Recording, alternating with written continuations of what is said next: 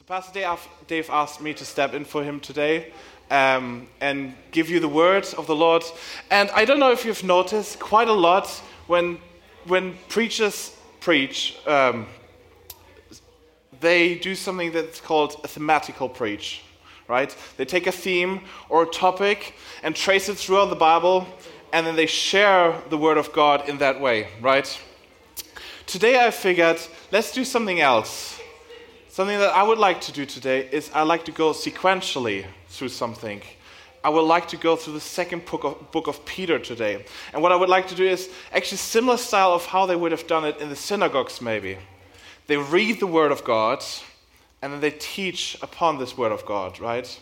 And instead of just jumping back and forth a whole bunch trying to find similar themes throughout the whole Bible, we go through like what actually somebody has written step by verse by verse and see okay how do they mean this in context? How do these verses link together?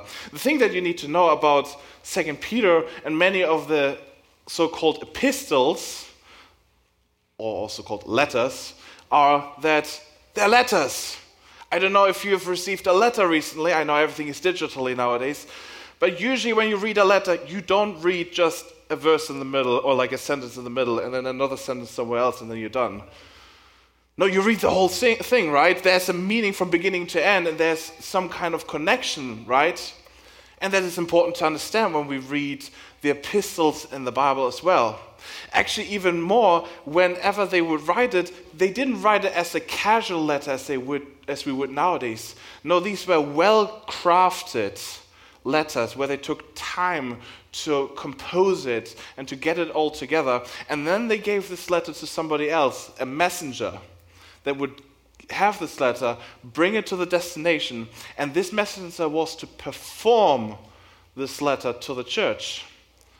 Because not everybody could read. So this, so this person was supposed to perform this whole letter to the church, and then it was passed along to other churches as well, quite often, right? And the key here is that when the apostles wrote these letters, and they gave them to uh, somebody to, to perform this letter, they would tell them, okay, put the emphasis on this and f- make sure you, you say this in this way. And so they gave them cues of how to perform these letters. So these letters were by no means just meant to be taken verse, like a single verse in the middle even though this is really enriching for our lives sometimes, seeing verses. I know we have many, many of us have favorite verses in the Bible, but they become even stronger if we understand these verses in the context of the whole book. And the book in the context of the whole Bible. Do you agree with me? Yes? So, this is what I want to do, do today. And really quickly, why is this important? 1 Timothy 4 says, Until I come, devote yourself to public reading of Scripture, to exhortation, and to teaching. Colossians 4:16 says, "And when this letter has been read among you, you have, uh, have it also read in the church of the Laodic- Laodiceans, and see that you read them, uh, read the letter from Laodicea." You see, these letters were supposed to be also handed around, but they were supposed to be read as a whole. Do you see that? So this is what I want to do, and I don't have I don't have any scriptures on the on the screen today. I decided for today, let's go old school, and and Hal has it already over there. Grab your Bibles either physically or on your phones. That is allowed. Okay, I'm not uh, angry if you have your phones out, but everybody grab your Bibles and go with me to Second Peter one or Peter, how y'all would say it, Peter. Isn't it funny when the Europeans try to imitate y'all's accents? First Becca, now me. Y'all just getting everything today. okay, so um, let me just start, okay? Second Peter 1, verse 1. This letter is from Simon Peter, a slave and apostle of Jesus Christ. I already want to stop. I barely went this verse in, I already want to stop. Who is this letter by? Simon Peter. Who is Simon Peter? Yes. A disciple, right? He was with Jesus. He has seen the acts of Jesus. He was called Simon, and Jesus called to them Peter, or in Greek, Petros, right? And then he identifies himself, like I said, a slave and an apostle of Christ Jesus. Here's something important to understand. When we we take our identities because we are very individualistic in the West, right? We take our identities in the things that we do, right? The work and stuff like this. In their culture, their identity is the people that they have relationship with. That's why they would say, I'm the son of this, the grandson of this, I'm in the tribe of this, and so on. They would, I, they would introduce themselves, but saying, I belong to these people, I belong to those people. And for Jews, they belong to the family of Abraham, right? That's the main thing that they identify themselves with, right? They are these people. And with that, obviously, comes honor and responsibility. The honor that gets passed down by these big names, or by your father's name or grandfather's name, but also responsibility to live up to that name, right? So these cultures are very community focused uh, cultures. So Peter does the same thing. He introduces himself in the relationship to Jesus. He wants that people know him by Jesus. Not himself, but by Jesus. Not necessarily by Abraham, even though by proxy that is also true, but by Jesus. And he says, I'm a slave and apostle of Jesus Christ. I find it interesting that he says slave first and apostle second. Slave means that he does not have anything on his own. Everything that he owns and his own life all belongs to Jesus Christ. All belongs to his Lord. We have, we have been talking about it a few weeks ago, right? And then he says, I'm an apostle, a messenger of Jesus Christ. I'm the one uh, I'm one of the people that was supposed to give the word of God out into the people, right? So this is his introduction. Next thing that might be interesting to know, who is he talking to? Good. Verse 2. I'm writing to you who share the same precious faith we have. Who? To, the, to people that have the same precious faith. So to Christians, right? To other believers, to other churches. And we can see later on in 3 Peter that, uh, oh, no, 2 Peter 3, that he's probably talking to a similar group that he's talking in, in 1 Peter. If we just go a few verses back, and if, you, if you're not fast enough, I'm just going to do really quickly. He says, I'm writing to God's chosen people who are living as foreigners in the province of Pontus, Galatia, Cappadocia, Asia, and Bithynia. So a whole bunch of churches in, in, in that Asia uh, region, right? In the, I think it's close to Turkey and all of that, right? So to a whole group of these people. And what we need to know about these people at that time is that they started to get social pressures a lot. They were under the Roman Empire, so they had a lot of social pressures from the Roman Empire, saying, okay, so here's interesting to know the Jews were not, they, they were legal. the Jewish religion, religion was legal in the Roman Empire. And because Christianity was still seen as a sect of the Jewish faith at that point, that was by proxy also still legal. So they were legal to perform their religious things, but they were pressurized by the, by the Roman people to live in their lifestyle, right? But then on the other hand, they are unlike the Jews so actually, they're also pressurized by the Jews saying, What are you doing? You're living differently than we would, we would live, right? You're doing things differently. Why are you doing this? Because of Jesus. So they had this social pressure coming down on both sides. And in First Peter, he was talking a lot about these things and how a Christian ought to conduct himself in these times, right? What is it supposed to look like to live as a Christian? And in Second Peter, he's probably talking to a similar group of people, so we can have these similar things in, the, in our background. By the way, we're not going to get through the whole Second Peter today. I'm just going to say, I don't know if you noticed, we've gone through two verses. We're going to go as much as possible and see how far we get. But I want to encourage you, once we're done, read it at home, read it with other people, and try to dissect it the way that we are doing it right now, just to see how it enriches you. And I'm going to say at the very end, I give a couple of cues of how it keeps going. So, he talked about I'm writing to the people that have the same precious faith we have. This faith was given to you because of the justice and fairness of Jesus Christ, our God and Savior.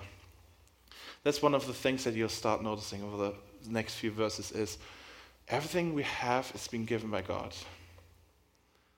Okay, everything. Without Jesus, we couldn't have the faith that we have right now. And Peter says this faith is precious.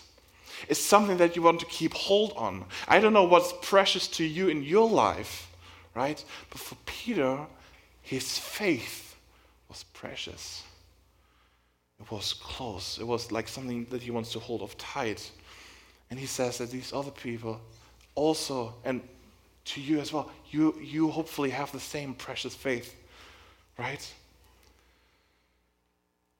And it was given through Jesus Christ, our God and our Savior. He's not just our Savior, somebody that we want to be like, yeah, thank you, Jesus. No, He's our God. Or some other Bible passages say our Lord, somebody that we want to put ourselves under, right? He's ruling us. Verse 2 May God give you more and more grace and peace as you grow in your knowledge of God and Jesus our Lord. This is another big thing is knowledge. As you will read through 2 Peter, you'll notice quite a lot. It's a lot about knowledge. What is this knowledge about? The knowledge of God and Jesus our Lord. I want, to keep uh, I want you to keep this in mind. Like, he's going to talk about knowledge quite a bit. By his divine power, God has given us everything we need for living godly lives. We've received all of this by coming to know him, the one who called us him, uh, to himself by means of his marvelous glory and excellence. Again, this is a really rich verse, isn't it? You see this? A really rich verse by His divine power, by His godly power, God has given us everything we need for living a godly life. Everything we need, we have. Everything we need to live a godly life, a life the way that God would be pleased with, we have through Him, through His power. He has given us through the Holy Spirit by replacing our hearts of stone with a heart of flesh, right? This is hopeful for me. It's like, I can live a godly life. This is awesome. Everything I need is given by God. How? By coming to know Him. By getting to know Him. The knowledge again, right? It's getting to know. I don't know, like, for those that are married, you know what I mean. Like, I'm married to Becca. It would be silly to say, we're married and that's fine, but I have no idea who she is. That would be silly, right? That would be absurd. And for me to not have the passion to get to know her every day more, that would be silly, right? Why would I do this? Why would I say, okay, I know you enough, I don't want to know more about you? No, of, of course I want to get to know her more. And the same way, we want to get to know our Lord, Jesus Christ, more and more, right?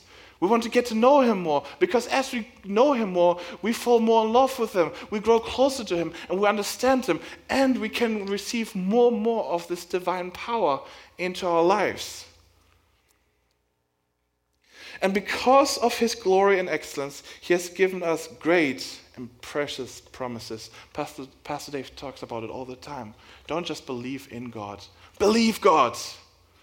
Believe the promises that He's given throughout all of the scriptures. Let me give some examples. Surely your goodness and love will follow me all the days of my life, and I will dwell in the house of the Lord forever. Psalm 23, verse 6. Come now, let us settle the matter, says the Lord. Though your sins are like scarlet, they shall be as white as snow. Though they are as red as crimson, they shall be like wool. Isaiah 1, verse 18. I, I will give you a new heart and put a new spirit in you. Ezekiel 36, verse 26. The Bible is packed full with promises of God that are so good. And what you notice already from these few verses, there's a lot from God's perspective, like a lot from God given, right? All of these things are from God. Faith is from God. These promises are from God. His divine power is from God. It's all from God. It's not from us. As much as we try to conjure up different things, we can't. right? It's all from God.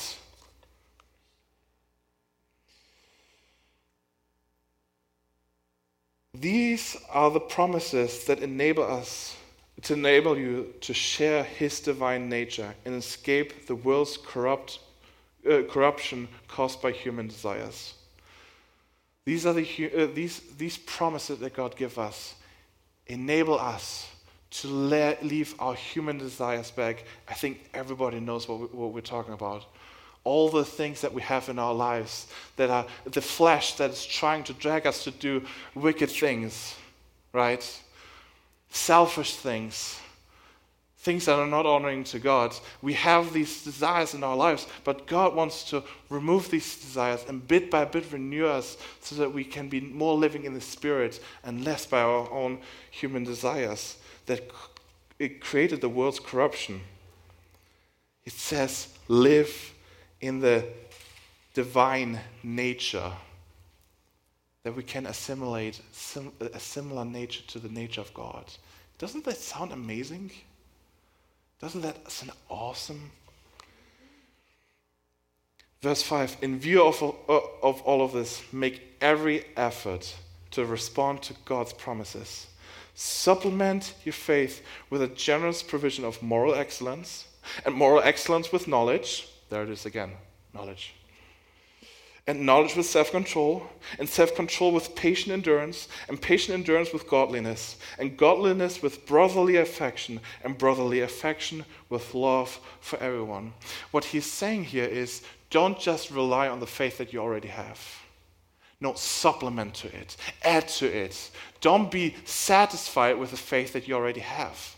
And how are we uh, to add to this faith? How are we supposed to su- supplement to it?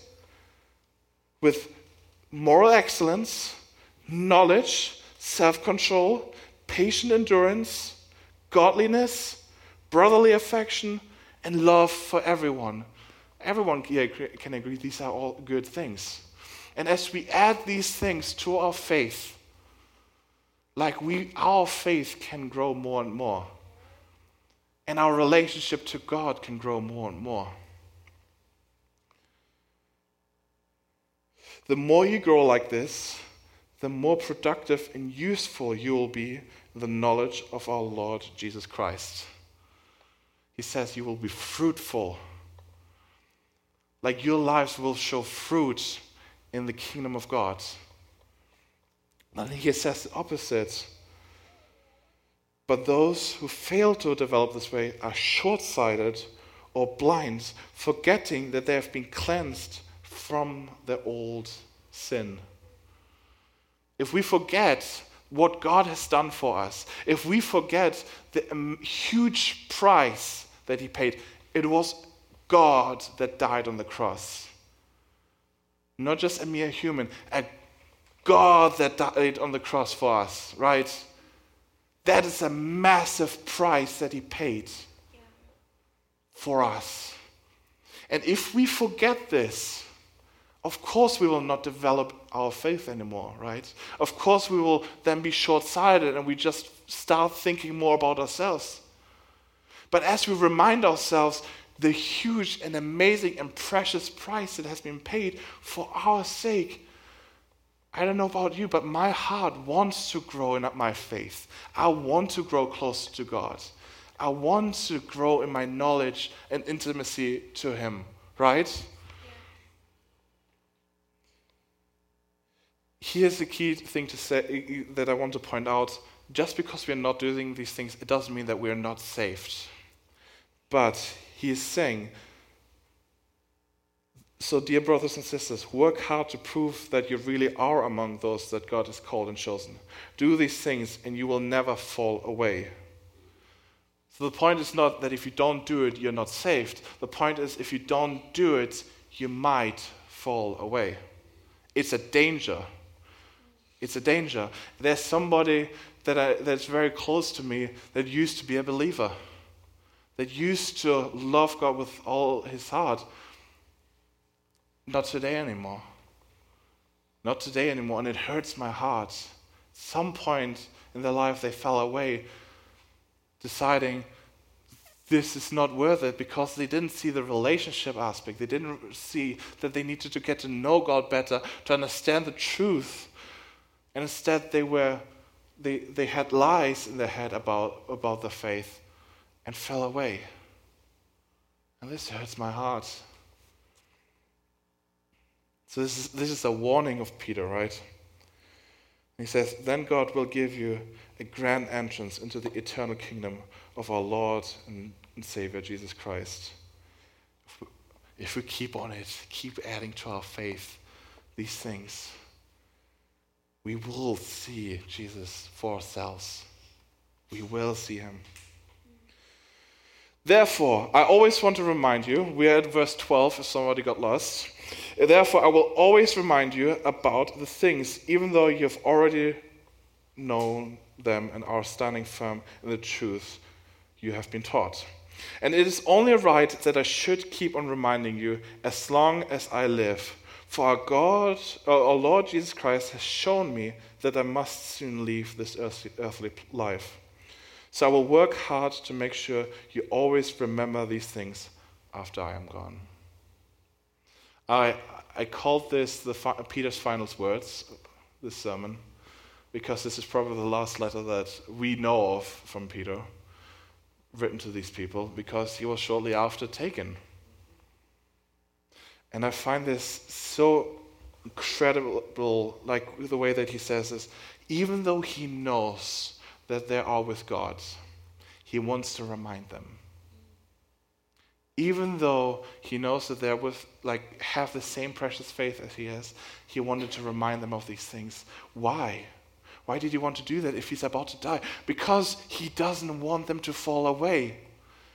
He knows he doesn't have a lot more of time. If he would stay on, he could deal with false teachings. He could deal with all of these things that can corrupt the church, but he, he doesn't have this time anymore. So he's saying it now as the last opportunity that he has because these people are important to him. He doesn't waste, want to waste his time, he doesn't want to waste his opportunity. And I don't want to do that either. I don't want that we that we take for granted the faith that we have. I don't want that we take for granted what Jesus has done for us.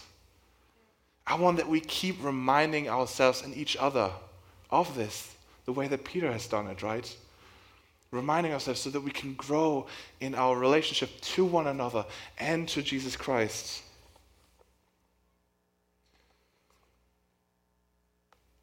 Now, Peter is doing something really clever. In the next few verses, Peter is setting something up. He's setting up an argument so that what he's going to say afterwards um, makes more sense. For us, if we just read it, those two things are completely unconnected. But we're going to dissect it, okay? We're going to go slowly through it to understand why these two things are connected, okay? So, verse 16 For we were not making up clever stories when we told you about the coming of, of our Lord Jesus Christ we saw his majestic splendor with our own eyes. When he received honor and glory from God the Father, the voice from the majestic glory of God said to him, This is my dearly loved Son, who brings me great joy. We ourselves heard that voice from heaven when we were with him on the holy mountain. This is his setup, okay? He's, he's trying to make some kind of proof that he has seen these things, and these kind of seem kind of obscure. It's like, what has he seen? God has said something to Jesus, and there was a holy mountain. What could that be? What could that be? Transfiguration. He's, re- he's linking to the story of the Transfiguration, right? Let's, let's go back. Let's go to Mark 9, really briefly, and read the story and try to figure out what he's talking about starting with verse 2. Six days later, Jesus took Peter, James, and John. So there's Peter. Peter was there, right? And led them up on a high mountain. Okay, that would work, that, that links. To be alone. As the man watched Jesus' appearance was transformed, and his clothes became dazzling white, far whiter than any earthly bleach could ever make them. Then Elijah and Moses appeared and began talking with Jesus. Peter exclaimed, Rabbi, it's wonderful for us to be here. Let's make three shelters as memorials one for you, one for Moses, and one for Elijah. He said this because he didn't really know what else to say, for they were all terrified. Then a cloud overshadowed them, and a voice from the cloud said, This is my dearly loved son. Listen to him. Suddenly, when they looked around, Moses and Elijah were gone, and they saw only Jesus with him. This fits, right? This fits. So he's linking to this story, saying, We have witnessed this. Why is it important for him to say, We have witnessed this? Because that means it gives them credibility. And because all the other disciples witnessed this too, the people at that time to whom he wrote the letter, they could have still checked with the other disciples. They could have still inquired, it's like, is all of these things true? And these letters would not have spread the same amount as they spread if these things were untrue. If these things were untrue, people would have dismissed these letters. And we would have not the vast amount of historical evidence for these things to happen. That is why it's so crucial that they were, like historically, they were written down shortly after Jesus was dead. In the lifetime of disciples, so all of these things can be confirmed and talked about, right? And he's making this point here that he has seen this happen. And what is so important about the transfiguration? The important thing about the transfiguration, God is giving his approval over Jesus and those also over the disciples and the words that Jesus spoke.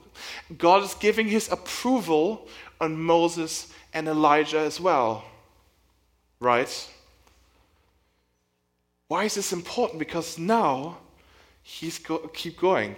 Verse 19. Because of that experience, we have, been, we have greater confidence in the message proclaimed by the prophets. That would have not made sense with what you just said if we didn't know what story he was talking about. You must pay close attention to what they wrote, for their words are like lamp shining in the dark, until the day dawns and, the, and Christ, the morning star, shines in your hearts. Above all, you must realize that no prophecy in Scripture ever came from the prophet's own understanding or from human initiative. No, these prophets were moved by the Holy Spirit, and they spoke from God. So, what he's doing here, he is validating the prophets, the scriptures that they were reading. There were many Christians in these locations, and I bet there were both Jewish, but probably also a lot of non Jewish Christians. And the non Jewish Christians would have nothing, like they would have no understanding of the Old Testament or the Jewish Bible. I don't know if you noticed, but the Old Testament is the Jewish Bible, right?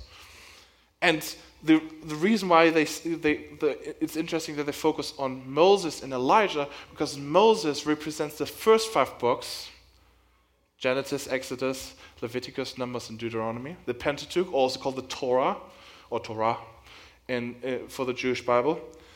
And Elijah, who represents the prophets. The Jewish Bible, they usually split it up between the law, the Pentateuch, the prophets, and other writings. And usually, if somebody says what has been written in the law and the prophets, they actually mean the whole thing. They also mean the other writings as well. It's almost like a shortcut that they say, right? So, whenever we see both the law and the prophets represented, we know we, we, we, ought to take the whole of the Bible serious, right? The whole of the Old Testament, and for us, also the whole of the New Testament. Why is he saying this is important? He's saying for us it's important to understand these things, to learn more on these things, to grow on these things, to study these things, to get to know who our Lord Jesus Christ is, because Jesus was a Jew. He wasn't a Christian.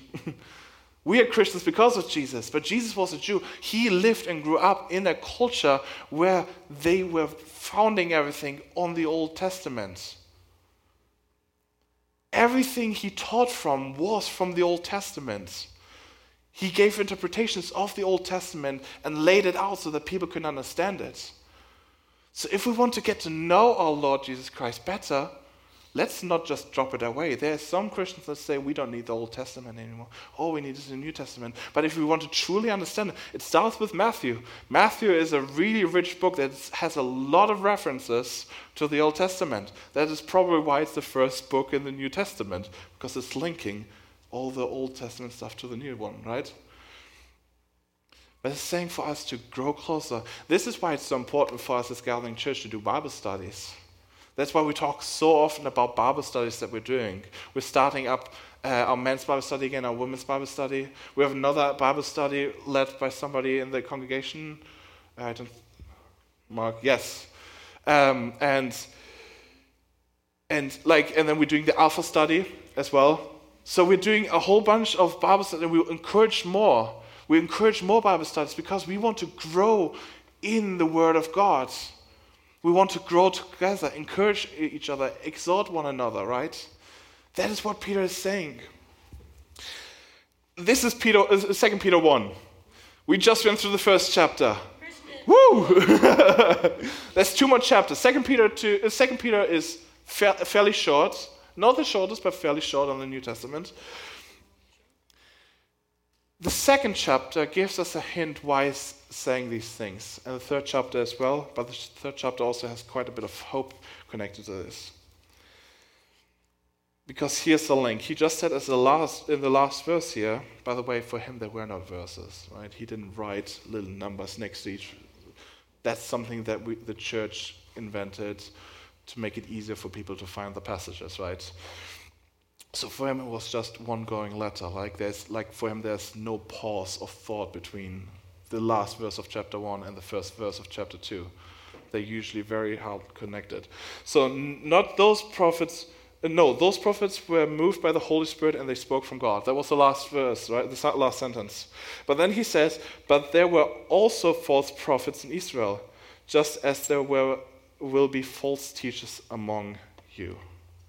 And this is now the point. He's now warning, and the whole second chapter is full of this. He's warning of false teachers. The reason why it's important for us to be secure, have a secure footing in the scripture, is because false teachers will try to tell us lies, and we will not be able to differentiate them if we have no understanding of what the Bible actually says. People will try to teach things that are trying to swear us one way or the other way, and we will have no idea if these things are true or not if we are not deeply rooted in the Word of God. Right? They will cleverly teach destructive heresy and even deny the master who, who bought them. In this way, they will bring sudden destruction on themselves. Many will follow their evil teaching and shameful immorality. And because of these teachings, teachers, the way of truth will be slandered. In their greed, they will make up clever lies to get hold of your money. But God condemned them long ago, and the destruction will not be delayed. There's a bit of hope here that he says. For God did not spare even the angel. Oh, sorry, the, the hope comes second. So he says, For God did not spare even the angels who sinned. He threw them into hell in gloomy pits of darkness, where they are all being held until the day of judgment. And God did not spare the ancient world except Noah Here's some of the hope. And the seven other families. Noah warned the world of God's righteous judgment. So God protected Noah when he destroyed the world of ungodly people with a vast flood. Later, God condemned the cities of Sodom and Gomorrah and turned them into heaps of ashes. He made them examples of what will happen to ungodly people. But God also rescued Lot out of Sodom because he was a righteous man who was sick of the shameful immoralities of the wicked people around him. Yes, Lot was the, a righteous man who was tormented in his soul by the wickedness he saw and heard day after day. So you see, the Lord knows how to rescue godly people from their trials, even while keeping the wicked under punishment until the day of final judgment. This is hopeful, right? Even when there's wickedness going around us, even if there's so much sinful behavior going on around us, if we stick too close, close to God, He will rescue us. He will protect us. Doesn't mean we will not see any pain. Doesn't mean we will not see any like harm. No, it doesn't mean that. But He's going to protect us, our souls, our lives, right? Ultimately, we will be with God, one way or the other.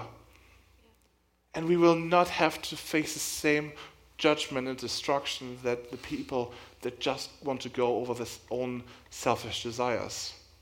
Right? This is hopeful. This is awesome. I want to finish up because the time is running out, but the rest of the second chapter talks more about false teachers and false prophets. And it and and something that I encourage you is try to see because the Bible is the New Testament is actually full of it. Actually, the Old Testament is full of all prophets, false prophets, right? Try to see if you find patterns as you see these different Bible verses. Like, what are some hints? What how what does a false prophet look like? How do I know if somebody's a false prophet or not? This is a really important thing for us to kind of understand, right? This is something I want to encourage you. Um, one clue, it talks a lot about their own shameful desires. Like they will teach immoral things, right? Then in 2 Peter 3, I'm just going to give a really brief about what it is about. So when you study this and when you read this and talk with one another, with your neighbors about it, that maybe you can understand the time better. In this, in 2 Peter 3, he will talking about the coming of the Lord, that one day he will come to rescue us. But he is also talking about that people will scoff and laugh at us because Jesus hasn't come yet people will laugh at us and be like, Who are you? Like, Jesus, like, he's never coming back. Like, it has been 2,000 years now, he's not coming back, right? Probably, like, like it's like 2022 right now. Like, it's, it's getting close to the time where Jesus was actually 30, like, when Jesus was here exactly 2,000 years ago. That's probably where we're going to hear a lot of people be like, Oh, Jesus is coming back. He might be, he might not. We don't know. The Bible says he's going to come like, like a thief in the night. We don't know when God is coming back. We should always be ready, but we don't know when he's coming back, right? There will be probably a lot of talk though around that time. We're like, okay, the Lord is coming back. but then afterwards, people were gonna laugh. It's like, see, God didn't come back.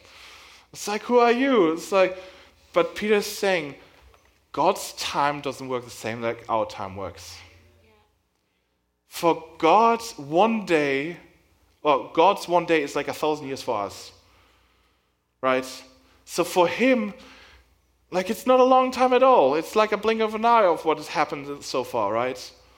But He says He's patient for our sake. That's what 2 Peter 3 is about. That He's patient for our sake.